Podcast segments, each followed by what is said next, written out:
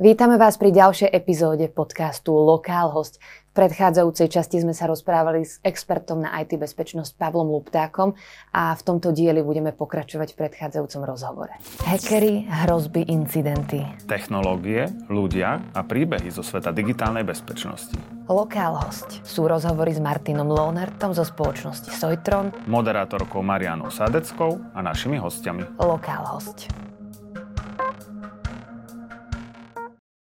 Tak pozreli sme sa na tvoje začiatky v eh, IT security, ako si si vyberal vysokú školu a až na to, aké heky ste vlastne spôsobili eh, za príčiny s Netembou pre štátne inštitúcie a tak ďalej a celú etiku za, za týmito hackmi. A chceli by sme sa ešte trošku vrátiť práve k histórii, ktorá možno je niektorým známa, pretože v tých komunitách žili, ale bolo by dobre si to osviežiť. A to konkrétne by som rada spomenula hystériu, kybériu a potom ďalej prejdeme aj k progress baru a k týmto, k týmto záležitostiam progress bar a paralelná polis. Takže vlastne, čo, je, čo to bola hystéria, ako to vznikalo, bola skôr kybéria, hystéria? Povedz nám o tom viac. Tak hystéria bola taká asi jedna z prvých nejakých aktívnych hackerských komunít na Slovensku. Podotýkam, že ešte predtým, pred hystériou fungoval CERT, a čo, bola, čo boli akože českí hackery, ktorí sa nejakým spôsobom organizovali, ale história bola viac menej, dalo by sa povedať, čisto slovenská záležitosť, a kde publikovali rôzni ľudia pod rôznymi pseudonymami. A e, malo to taký aktivistický podtón, čo sa mi na tom páčilo. A vychádzalo to z toho, boli tam rôzne tie hackerské manifesta a prečo treba svet, e, svet spraviť krajším vďaka hackovaniu a tak ďalej. Takže mne sa páčil aj ten uh, ideologický, ideologický podtón samotnej hysterie a prečo je dôležitá privacy, teda ochrana nášho súkromia, prečo to musíme riešiť a tak. Ja osobne som uh, do hysterie, teda do prielomu, čo bol akože taký hackerský magazín, napísal viacero článok, článkov. Tie články boli prudkotechnické a týkali sa to nejakých bezpečnostných zraniteľností, nejaké exploitácie, uh, nejakých v Unixe alebo niečo podobné. Takže tie, tie články boli akože také akože dosť, dosť technické, špecifické. Ale tá komunita v tej dobe bolo, bola veľmi silná. Vychádzalo, neviem, 15, možno 20 tých čísel toho prielomu vyšlo. A potom, potom vlastne viem, že v časť tej hackerskej komunity sa presunula, keď hysteria prestala fungovať na Black Hole, ale to ja som vtedy tam nebol nejakým spôsobom aktívny. A veľmi, trošku s hysteriou súvisie Kyberia, čo bola taká, alebo stále je, myslím, alternatívna sociálna sieť, kde bolo aj veľa ľudí z tej hysterie, a ktorú, a ktorú vlastne a rozbehol náš kamarát Daniel Hromada, tohoto času profesor v Berlíne. Takže toto sú také začiatky nielen hackerské scény na Slovensku, ale internetu na Slovensku. Prvé sociálne siete vlastne. A tá hackerská scéna s tým úzko súvisí, lebo hackery boli prví ľudia, ktorí ten internet používali. Takže Československo malo, alebo Slovensko malo svoju prvú sociálnu sieť, ktorú ktorá bola dávno pred Facebookom a dávno pred e, tým, čo, čo teraz poznáme. A myslím, že tá sociálna sieť stále funguje a vždy sa dotýkala viac tej alternatívnej slovenskej komunity. To sa mi na tom akože tiež celkom páčilo. A, a stále nejakým spôsobom podľa mňa tá Kyberia funguje, keď som tam už dlho nebol prihlásený. Takže to sú tie internetové začiatky.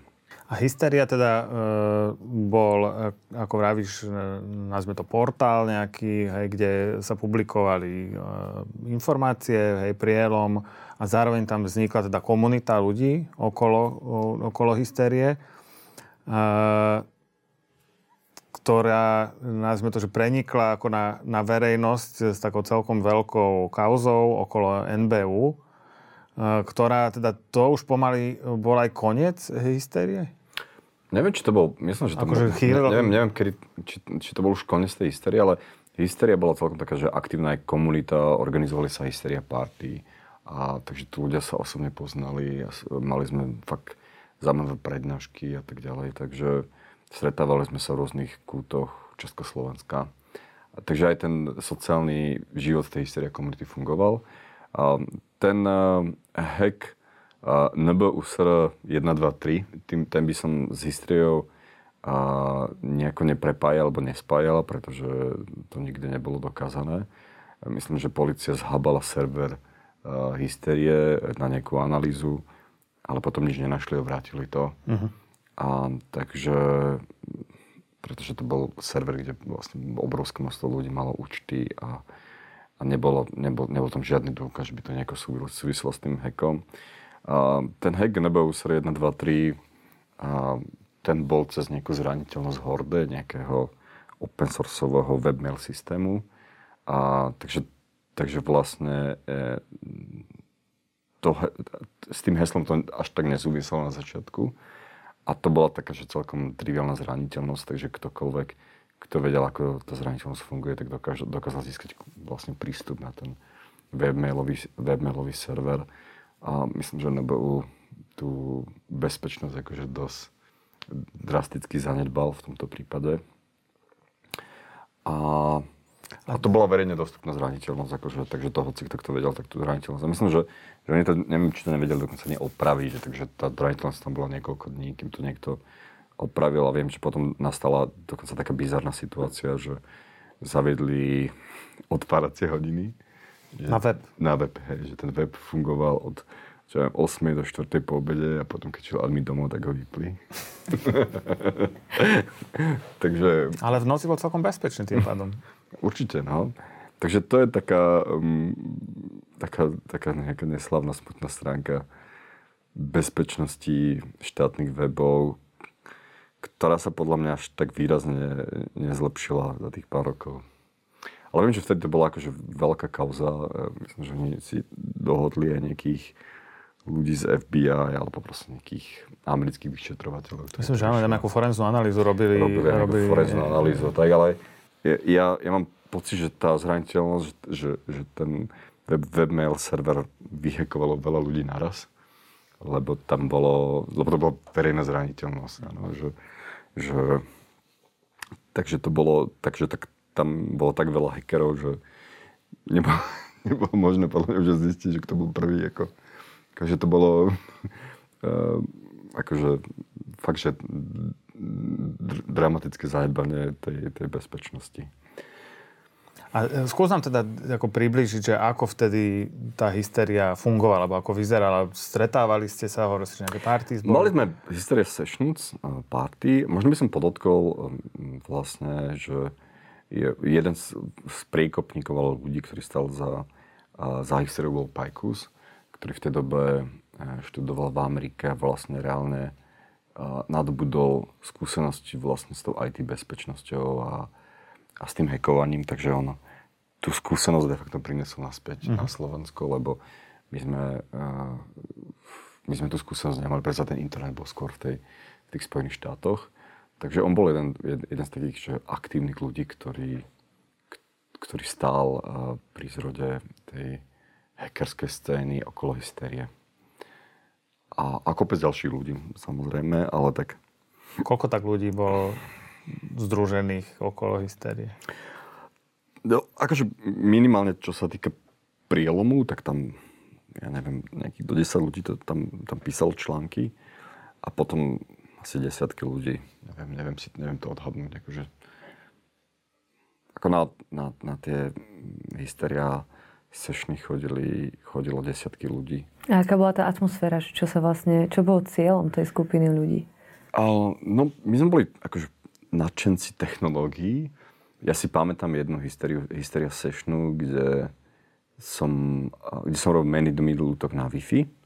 To znamená, že som bol schopný akože spraviť nejaké fake APčko a ľudia sa mňa prihlásili, dokázal som ich odpočúvať potom som vlastne tu presmeroval na legitimné APčko, takže a potom boli tam všelijakí zaujímaví ľudia, ktorí, ktorí prezentovali všelijaké hacko, hackovanie technológií.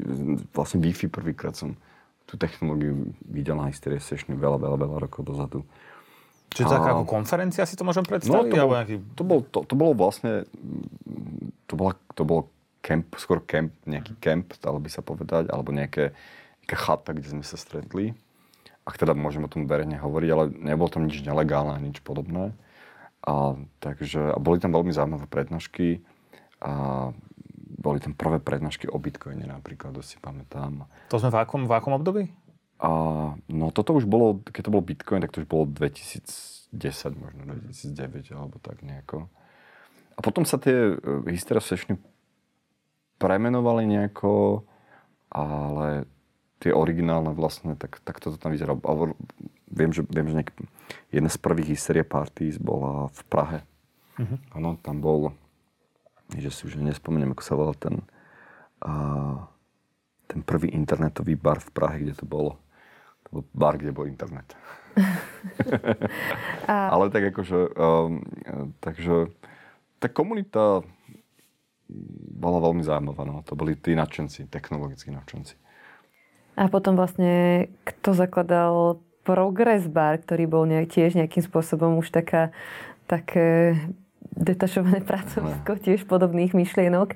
A ako vás to napadlo zakladať Progress Bar a vlastne kto to založil, lebo tam tiež komunita okolo kybernetickej bezpečnosti na Slovensku sa dosť stretávala a vlastne v Progress Bare bol prvýkrát aj Vitalik Buterin a tá bitcoinová komunita tam tiež robila mm, konferenciu už dávno pred tým, ako to bolo cool.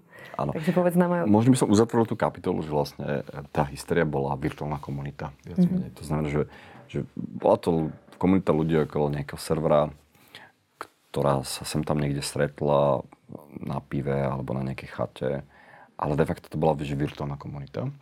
Pričom Progress Bar, tak to, tam, tam bol už cieľ spraviť že fyzickú uh-huh. hackerskú komunitu. A, a to sa nám podarilo.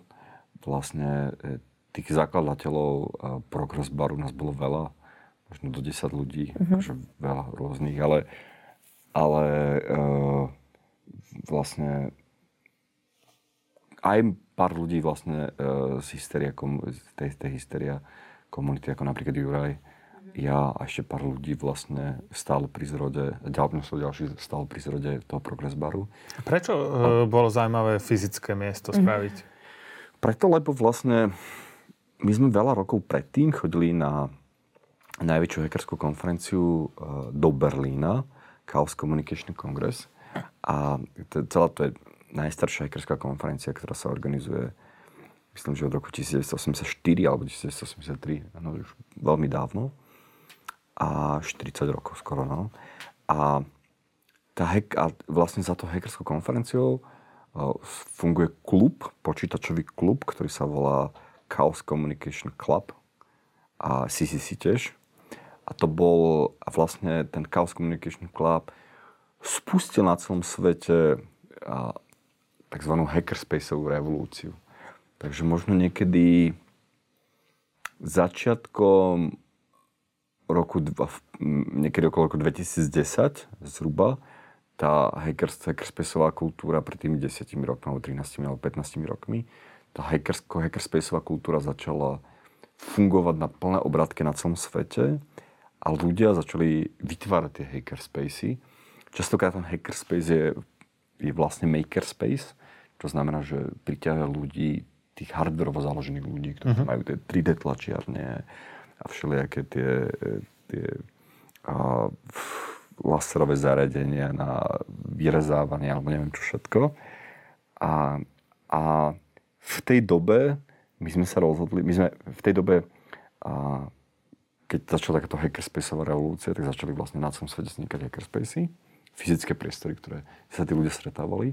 A my sme boli na opening party Budapešti, kde Štefan Marciska a ešte ďalších pár kamarátov vlastne uh, otvárali hackerspace.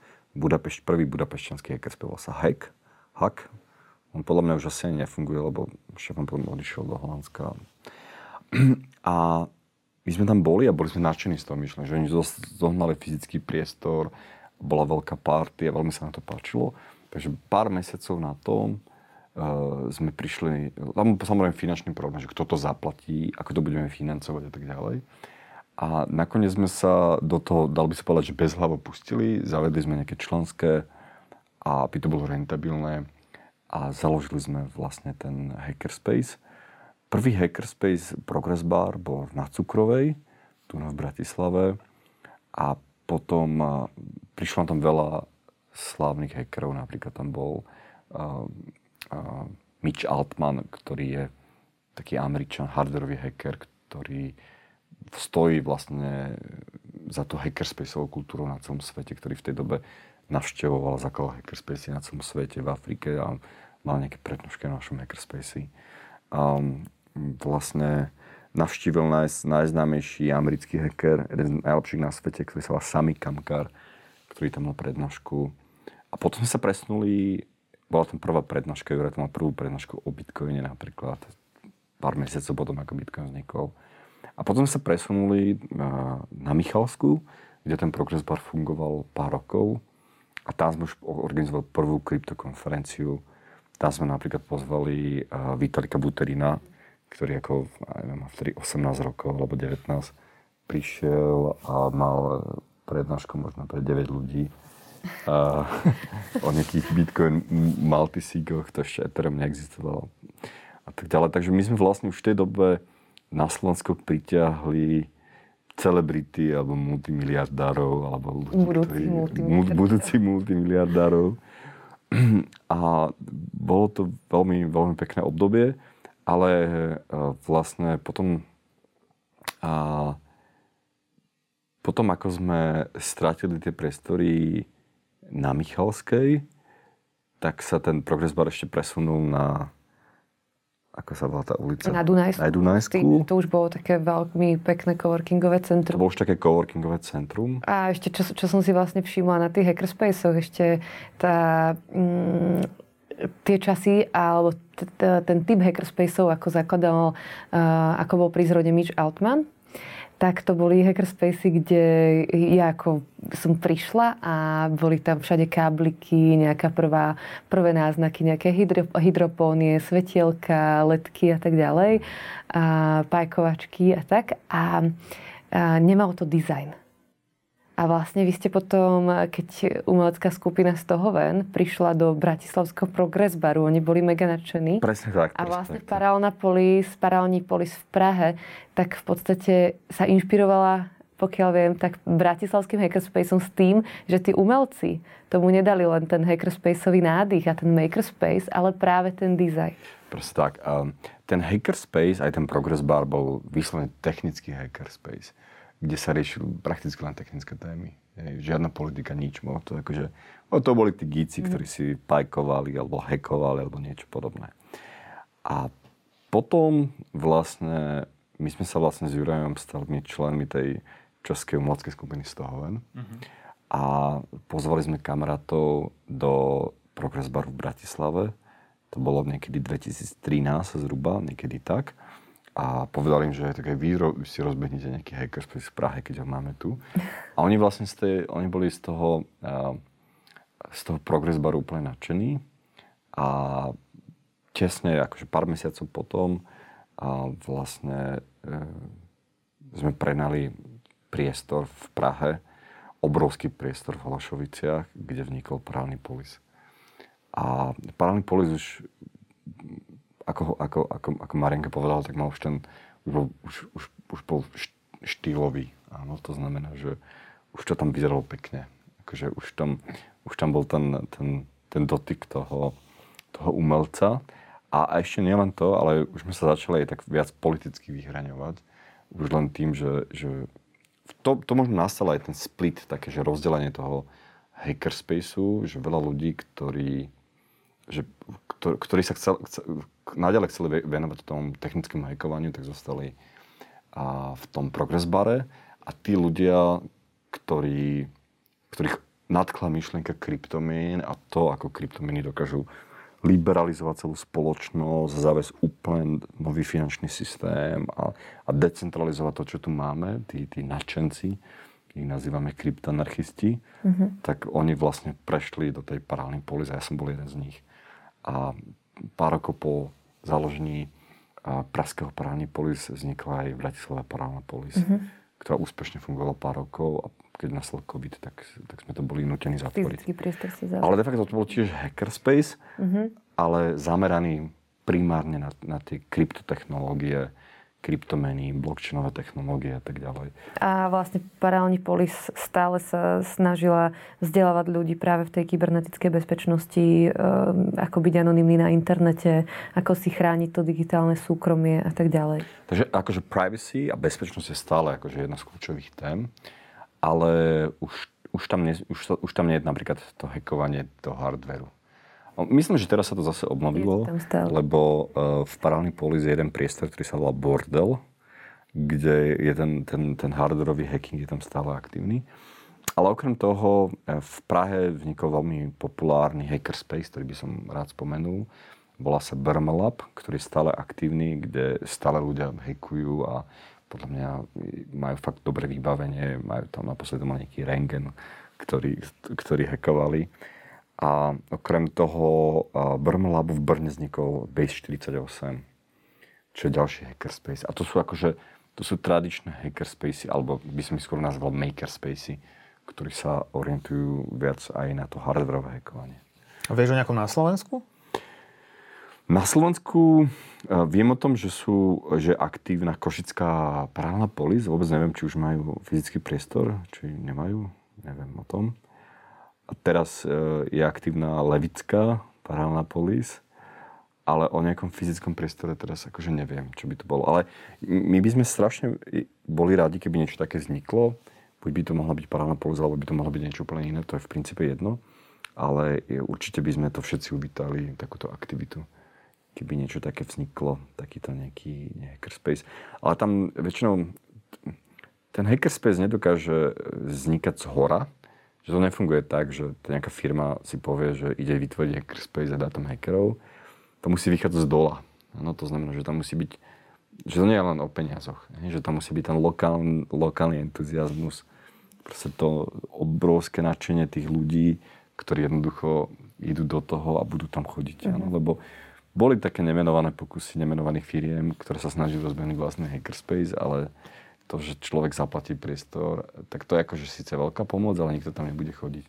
No, keď, prepač, keď, keď Progress Bar fungoval, tak ako vyzeralo to fungovanie? Že chodili ste tam každý deň? No, mali sme... Tam stále boli nejakí ľudia, hej? Presne tak, mali sme fyzický priestor na Michalskej alebo aj na Cukrovej. Ten priestor fungoval každý deň a človek mohol byť člen toho hackerspaceu, mal kľúčiky, mohol, mohol tam kedy prísť, kedy odísť. A myslím, že prednášky mali prednášky alebo workshopy mali najvyššiu prioritu. Takže keď sa niekto organizovať prednášky workshopy, tak si prenajal vlastne ten priestor alebo zapožičal priestor, alebo sa neplatil ani nájom, myslím a zorganizoval nejakú prednášku alebo niečo podobné. A základná vec, ktorá tam bola, respektíve skoro vo všetkých hackerspacech, tak sú klub mate, klub no. mate drinky samozrejme. Presne tak, presne tak, že vlastne hack, hackerspace, hackerspaceová e, ideológia tak by som to nazval, aké slovo ideológia nemám moc rád, e, má nejaké pravidlá a e, všetci hackeri v Nemecku používajú, alebo na hackerskej konferencii, hackerskej konferencii používajú klub mate, alebo pijú klub mate. Takže vlastne to je oficiálny hackerský nápoj, keď si pozrieš Wikipédiu. To je klub mate, symbol. tak tam je napísané, že to je symbol hackerskej kultúry. Aj na Chaos Communication kongresoch. Áno, presne tak. Takže klub mate určite a potom uh, Pánuje tam systém, ktorý e, sa volá aktokracia. Aktokracia znamená to, že rozhodujú tí, ktorí sú aktívni. To znamená, že keď e, povieš, že ideš namalovať hackerspace na zeleno, tak e, má právo ti do toho keď iba človek, ktorý ti s tým reálne pomôže. Mm-hmm. Hej, ale pokým akože nikto si s tým nechce pomôcť a ten hackerspace je fakt otrasný, tak ty rozhoduješ o tej farbe lebo, a, lebo si ten aktívny. Ano? Takže tí aktívni rozhodujú. To je taký, taký systém. Tak, a funguje to celkom dobre, aj keď v Praskej paralelný polis s tým nemáme až také dobré skúsenosti a tam už vznikla nejaká taká hierarchia, že už sa tie veci nejako manažujú z hora. Ale e, väčšina hackerspaceov na svete funguje na tej, na tej báze aktokracie. Keď sme sa dostali teda do Prahy, tak e, dotkneme sa ešte práve toho pôsobenia v skupine Stohoven.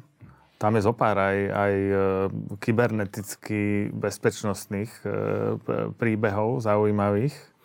Určite, určite. Asi sa, asi sa dostaneme aj k morálnej reforme. Napríklad. A, um, tak sú tam také, že predtým, ako sme vlastne boli členmi s Jurajom, tak oni mali nejaké také hackerské pokusy, ale ktoré skončili fiaskom. A napríklad ten jadrový výbuch, čo vlastne akože fyzicky prišli to, to bol vlastne to, že... To bol jadrový výbuch v nejakých... Českej televízii. V telke, ktorá vysielala e, tej panorámu správy o, o počasí. Presne tak, no a oni... Ja som v tej skupine 4 nebol a oni fyzicky prišli uh, do Krkonôž a tam fyzicky ten analogový vstup, ktorý streamoval, akože, ktorý natáčal všetko, všetko na okolo, tak vymenili a dali vlastne. Takže to bol tzv. analogový hack. Okay. Veľmi analogový hack.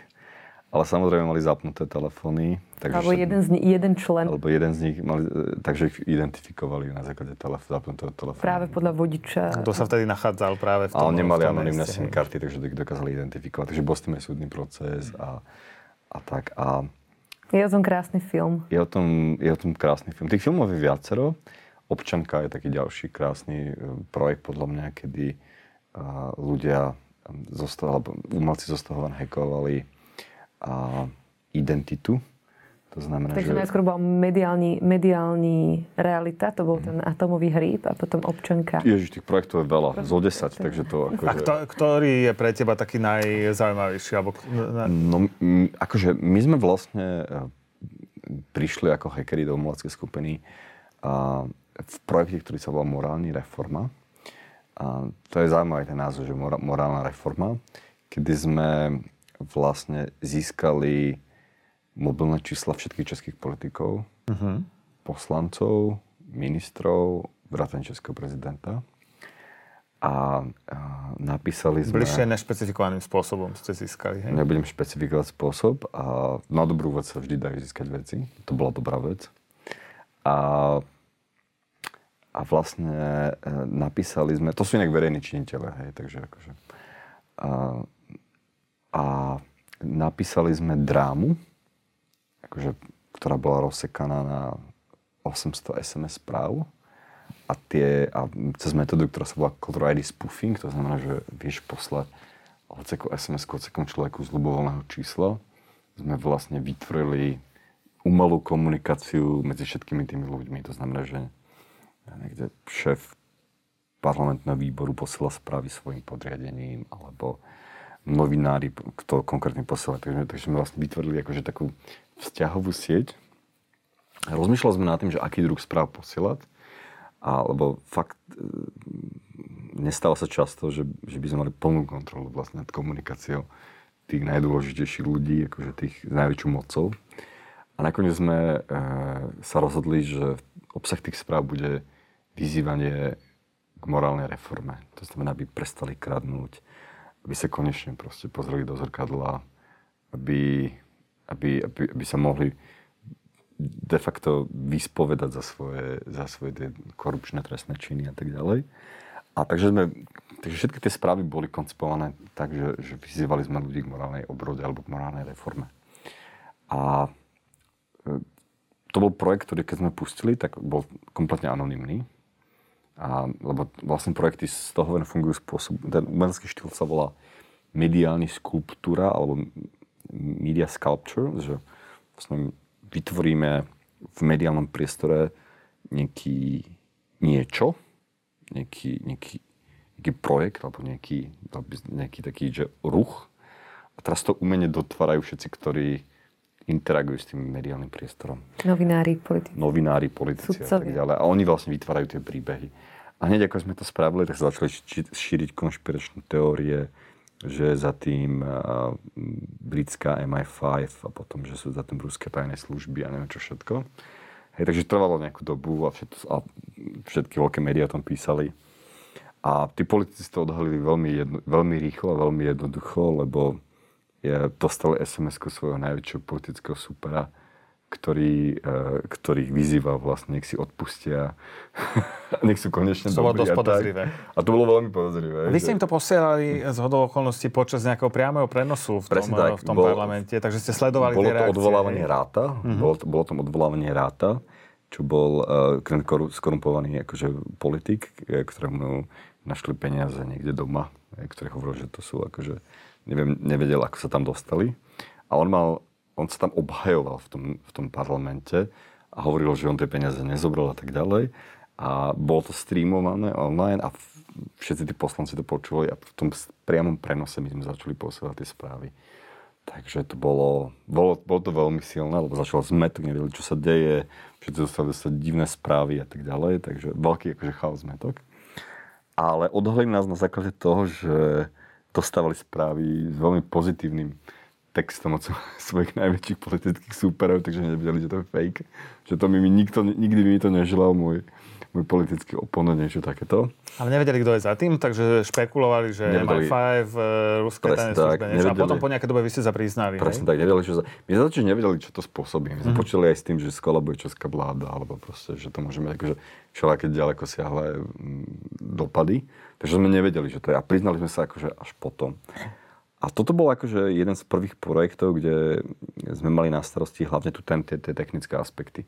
To znamená, že ako zabezpečiť, aby tie SMS-ky odišli anonymne, ako aby tam bol zabezpečený core ID spoofing a hlavne tá anonymita bol najväčší problém, že to zbralo tak 90% času na plánovanie tej technické stránky.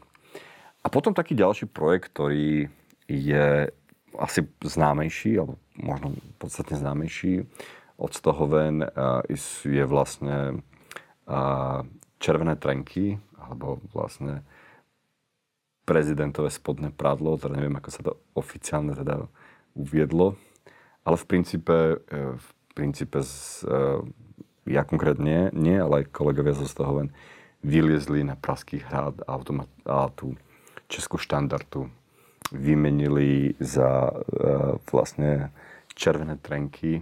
Prezlečení ako traja kominári. Prezlečení ako traja kominári na protestom, že vlastne český prezident oficiálne podporuje Rusko ako totalitný systém. Vidíš, aká, aký to bol, aký to, a Čínu, aký to bol už nadčasový projekt, lebo, lebo vtedy už vlastne Zeman prestal podporovať a, prestal po, podporovať a, Rusko. Myslím, že odmietol, odmietol aj vlastne ruskú inváziu. Ale čo som chcel povedať je to, že, že náš pôvodný zámer bolo vyslovene ukázať, že funkcia prezidenta ako nejakého alfa samca, ale aj prezidentky, je v spoločnosti už prekonaná, že žiadneho prezidenta nepotrebujeme.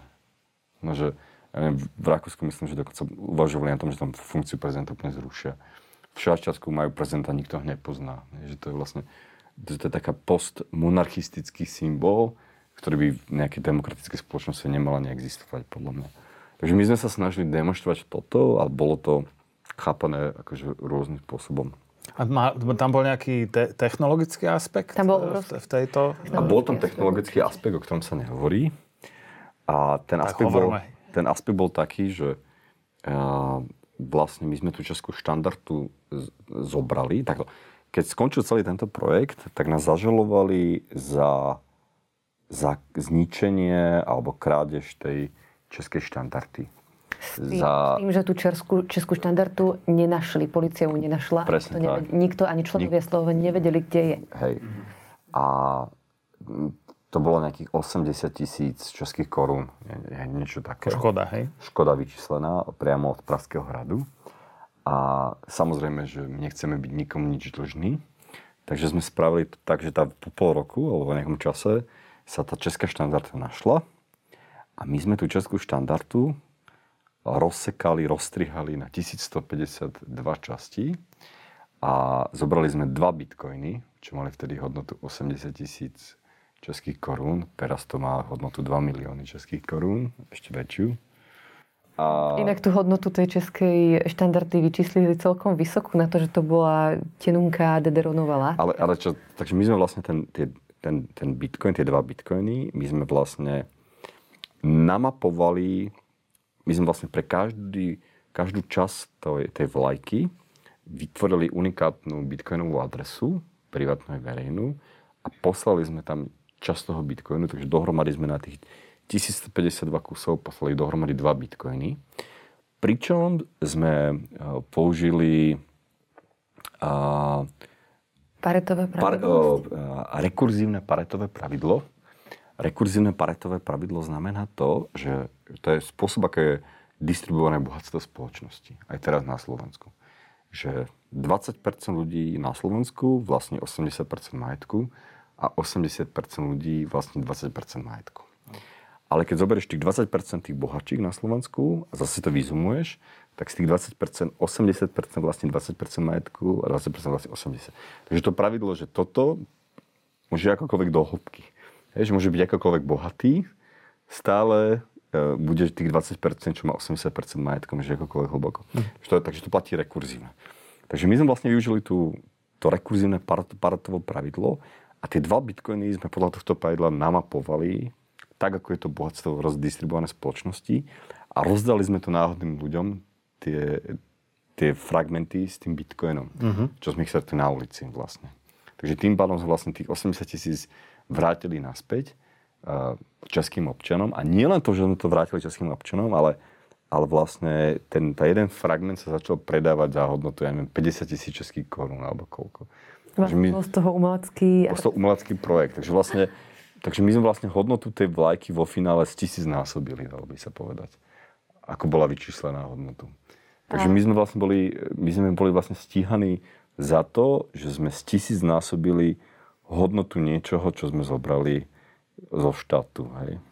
No a vlastne vy ste tie, vy ste tie kúsky vlajky, a, tak asi deň pred súdom rozdávali náhodným ľuďom, čo malo znamenať ako decentralizáciu štátnej moci. Presne tak. Presne Moc sa z rúk panovníka vracia naspäť do rúk ľudu. Takže bol tam zakomponovaný ten bitcoin a to bolo dávno, to bolo akože keď ten bitcoin fakt bol akože mal nízku hodnotu a ten bitcoin sme rozdávali náhodným ľuďom a vracali naspäť. Takže momentálne sme na tom projekte, keď si zoberiem, koľko je hodnota Bitcoinu, akože dramaticky prerobili. a náhodní českí občania na tom zase akože zarobili. No. A vlastne prvý, možno jeden z prvých veľkých súdnych procesov medializovaných, kedy, kedy sa vlastne, kedy súdkynia dostala fragment vlajky s bitcoinovou adresou a kedy sa vlastne definovalo uh, pred českým súdom, čo to je teda ten blockchain a bitcoin a tak ďalej, že súdkynia sa vás na to vtedy pýtal. Malo to dlho. Vy ste, vy ste ju obdarovali, tú súdky? Áno, dali sme to ako súčasť projektu vlastne. A takže vo finále to dopadlo akože podľa mňa celkom dobre, aj keď ten Praský hrad, to bola tá protistrana, akože ten by nás najradšej zatvoril niekde a tak ďalej, ale je pravda, že, že to, že takýto projekt bol možný asi len v Čechách, lebo keby sme sa snažili vylezť na White House alebo alebo, alebo na ruský Kreml, tak asi by nás rovno zostrelili. A ako dopadol súd? Uh, dopadol, myslím, že dopadol tak, že bolo nutné zaplatiť nejakých... Nikto nešiel do väzenia. To znamená, že sa, myslím, že zaplatila tá, tá suma. Tých 80 tisíc. Tá škoda, hej? Tá škoda, no. A to bolo všetko. Oni tam... Oni nás ešte akože žalovali za nejaké extra zničenie, neviem čoho. Strechy možno. Strechy alebo niečoho. A na to sa potom, ako, mm. to sa potom už neriešilo. Takže to bol taký ďalší akože, známy projekt. Najviac bizárne na tom všetkom bolo, keď prezident e, vlastne Zeman zorganizoval veľkú tlačovú konferenciu, kde pozval všetkých novinárov a my sme tam nechali tie červené trenky a zorganizoval veľkú konferenciu, zavolal tam všetkých českých novinárov, založil veľkú vatru, čo bolo vraj nelegálne, som sa to zvedel. A tie červené trenky pred všetkými tými novinármi rituálne spálil. To nebolo súčasť toho umeleckého diela? Mm. Sa pridal on, možno k tomu umeleckému dielu. Akože, vyzerá to tak, ako by sa pridal. A my, a Či bol Zeman člen umeleckej skupiny z toho? Vyzerá to tak, že Ovčaček aj, aj to je akože vlastne aj Zeman sa stal už tým, týmto projektom členom umeleckej skupiny z toho. Takže vlastne Takže my sme sa vlastne pozreli, ako si začal hackovať um, IT systémy ešte v začiatkoch, keď nebol internet a vlastne ideme až k tomu, ako, ako uh, hackujete verejný priestor doslova. A čo ešte hackuješ? Možno by som podotkol, že a to prepojenie hackerov s umelcami bolo a je veľmi blahodárne, pretože tí umelci sú svojím spôsobom tiež hackery, ale používajú iné vyjadrovacie akože nástroje, ako tí hackery. Takže si dovolím tvrdiť, že práve tá kombinácia toho umenia a toho hackovania nám umožnilo robiť úplne šialené projekty, ktoré by sme predtým nikdy nespravili. Takže keď ste hacker a chcete sa posunúť dopredu, nájdete si svojho umelca a keď ste umelec a chcete sa posunúť dopredu, tak si nájdete svojho hackera. Takže myslím si, že tá fúzia, áno, tá, bo je, je akože veľmi blahodárna, posunul to akože ľudí dopredu. Čím sa momentálne hrám, čo, čo hackujem? Mm, čo hackuješ teraz? Kúpil som si uh, také hackovacie zariadenie, také maličké, volá sa to Flipper Zero. Mm-hmm. A ja to tu niekde mám, potom môžem ukázať prípadne. A Flipper Zero je taký, že univerzálny hackerský švajčiarsky nôž, ako sa hovorí. A je to zariadenie, ktoré, ktoré vlastne funguje na veľa rôznych frekvenciách. Pomocou toho zariadenia je možné vyklonovať aj baton kľúčiky. To sú fakt, v Bratislave sa to, to sú, to sú tie pípaty. pípaty do vchodov, čo sa vchodov, otvárajú dvere. Ešte to vieme načítať rovno, edemulovať. Je to proste dvojkliková záležitosť, je to extrémne jednoduché. Vie to stiahnuť a odemulovať nízkofrekvenčné karty na 125, 125 kHz, ktoré sa používajú ako batch karty do, do korporácií. Tiež veľ, vysoká úspešnosť, takže dokážem to akože načítať a odemulovať. Dokáže to uh, načítať, vykrekovať, odemulovať MyFair Classic, ktorý sme v Netembe vykrekovali už asi pred desiatimi rokmi, ale ten postup bol relatívne zložitý a museli sme mať špeciálne zariadenie a špeciálny nástroj, neviem čo všetko. Ten, a, ten Flipper Zero to dokáže spraviť na počkanie, že má, akože majfer. Vec, ktorou sa teraz trošku hrám, chcel by som a, si otvoriť auto, a to znamená, že púšťam teraz takú, že e, frekvenčný analyzátor, zistím, na akej frekvencii komunikuje kľúčik s autom a aj keď je tam tzv. plávajúci kód, ktorý akože nie je možné triviálne nejako vyhekovať, tak častokrát sa dajú spraviť tzv. replay útoky, že ty, ty cvakneš teraz kľúčikom mimo svojho auta, ja vlastne načítam tú frekvenciu a potom prídem k tvojmu autu a iba odsimulujem tú frekvenciu. To znamená, že nezávisle od toho, ako funguje ten plávajúci kód, tak veľakrát, nehovorím, že vždy, je možné použiť e, ten replay útok na otvorenie toho auta. Takže ja sa hrám teraz s týmto špeciálnym zariadením, ktoré je teraz zúfalo vypredané a dokáže to emulovať uh, e, USB klávesnicu, USB myš a, a je tam taká funkcionalita, ktorá sa volá Bed USB. To znamená, že ty tú klávesnicu dokážeš, alebo ten device dokážeš niekomu pripojiť cez USB port do počítača a do pár sekúnd vlastne to vyhekuje celý ten počítač, lebo tam vlastne tam vlastne cez, je, je na množstvo shellkodov, cez tú emulovanú klávesnicu a emulovanú myšku to dokáže vlastne už aktívne vy, lokálne vyexploitovať, vyexploitovať ten systém. Takže takáto šalená vec tam je, Bad USB sa to volá. A vie to emulovať, vie to vypnúť všetky televízory, tzv. TV Big Gun sa to volá, vlastne ten kamarát, ktorý sme spomínali, už Mitch Altman, ten hacker, ktorý propagoval hackerspace, tak on sa preslavil tým, že spravil zariadenie TV Big Gun, ktorým je možné vypnúť všetky telky. Takže tento Flipper Zero umožňuje vypnúť všetky telky a všetky ventilátory. Viete tým otvoriť park, parkovaciu garáž napríklad, to funguje tiež veľmi dobre. A viete s tým ovládať klimatizáciu. Úplne univerzálne zariadenie. Akože je to také Tamagotchi pre hackerov. Tamagotchi pre hackerov. Je to doslova Tamagotchi. Je tam, on sa to volá a, a vlastne Flipper Zero, lebo je tam taký delfínik, nakreslený taký delfínik a e, vy keď akože hackujete, tak ten e, delfínik mu počíta nejaké skóre že ako ste vlastne úspešní v tom hackovaní. Je to veľmi milé a veľmi, ako mne sa to páči a uh, ja len akože, ako sa pohybujem okolo, tak už mám akože vydampované uh, kľúče pre všelijaké miesta, kde sa pohybujem. A je to super, akože, že, že, možno by som si mal napísať nejaký článok o tom, alebo nejaký, nejaký paper, alebo niečo, ale fakt Bratislava je strašná z tohto hľadiska. Tu ide tak polovicu, alebo polovica miest, alebo polovica, tretina miest fakt otvoriť jednoducho týmto zariadením. Ale koľko ľudí, koľko zlodejov má flipera zase? Koľko zlodejov má flipera, ale môžu si kúpiť. No. Takže toto je akože Znamená to, že nejaké ďalšie, ďalší počin e, z toho ven bude v súvislosti s fliperom? To neviem. To neviem. E, ja by som možno podotkol, že flipper a nezavádza nejaké, alebo neumožňuje nejaké nové druhy útokov.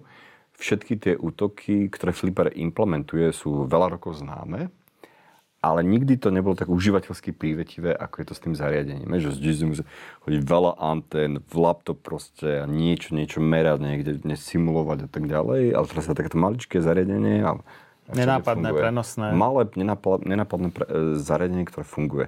Takže možno by som len podotkol, že ten Flipper Zero umožňuje relatívne náročné, komplikované útoky implementovať proste na počkanie za pár sekúnd. A preto je asi aj nebezpečný. Preto mu zablokovali, PayPal im zablokoval uh, bez vysvetlenia teda 1,3 milióna dolárov alebo 1,5 milióna dolárov. A takže, takže toto je taká posledná hračka, s ktorou sa hrám a, a, a baví ma to. Je to super. Akože odporúčam. Ak, si chcete, ak chcete nieko, nieko príjemne prekvapiť a kúpiť mu nejaké zariadenie, tak pozrite si ten Flipper Zero. Fakt je to také, že univerzálne, doslova univerzálne. Ako do IT firiem na ako firmné vianočné darčeky. Tak to bude ideálne. Ak sa budú samozrejme dať pred Vianocami kúpiť. Ja som do firmy rovnako po 7 kusov, lebo človek nikdy nevie. Hej, že proste... sa to vypredá znovu. Sa to, sa to je akože non vypredané, takže, takže neviem, či sa to dá teraz nejako kúpiť, ale, ale toto je akože zariadenie, ktoré odporúčam. Treba sa to preflašovať akože uh, alternatívnym firmverom, lebo ten, a ten pôvodný je EU compliant, takže tam nič nefunguje. A keď si to kupoval, tak v tom formári si nevyplňal svoje meno, rodné číslo, adresu a nie, nie. kartu svoju, ktorú používaš? O, tak asi som si to... Ja si to už nepamätám, lebo ja som, uh, ja som podporil Indiegogo alebo Kickstarter kampaň asi 3 roky dozadu. A tam väčšinou chcú mena. Asi, ja som si to objednal asi 3 roky dozadu a oni to len teraz vyrobili, alebo začali to tak nejako masovo vyrábať. Takže ja som ani nevedel, že to mám objednané. To sa len človek po pár rokov dozvie. Takže, takže toto je akože vec, ktorá je cool. Akože baví ma. A... Tak to je super tip, ďakujeme. Flipper Zero. A ešte otázka na teba. Keby si nebol um, etický hacker, č- čím by si bol? Aká je iná oblasť, ktorá by ťa takto veľmi hĺbkovo zaujímala ako, ako IT bezpečnosť? Tak e, ja, ja si myslím, že som taký, že explorer. Takže keď som bol malý, tak som chcel byť kozmonautom. A to je také, taký chlapčenský sen, áno, alebo aj devčenský, chlapčenský a devčenský sen. A v minulosti by som bol možno nejakým námorníkom alebo nejakým takýmto, že cestovateľom, a myslím si. Ťažko povedať, no. Ale baví ma akože skúmať nové veci. A tá exploratívnosť je podľa mňa veľmi, kľúčová vlastnosť pri tom hackovaní, že človek chce ísť ďalej a potrebuje sa učiť, ako by to mohlo byť inak a tak ďalej. Takže vždy je to ten a nejaký vystúpiť z nejakého uh, ako by som to nazval z nejakej konkrétnej paradigmy, na ktorú sme zvyknutí. Posunúť sa nejako mimo tej paradigmy. Tak my sme zvedaví, čo ďalej vyhekuješ. My ti s Martinom ďakujeme veľmi pekne za rozhovor. Ďakujeme. Si bol náš lokál host. Ďakujem. Ďakujem za pozvanie. Hackery, hrozby, incidenty. Technológie, ľudia a príbehy zo sveta digitálnej bezpečnosti. Lokál host sú rozhovory s Martinom Lohnertom zo spoločnosti Sojtron, moderátorkou Marianou Sadeckou a našimi hostiami. Lokál host.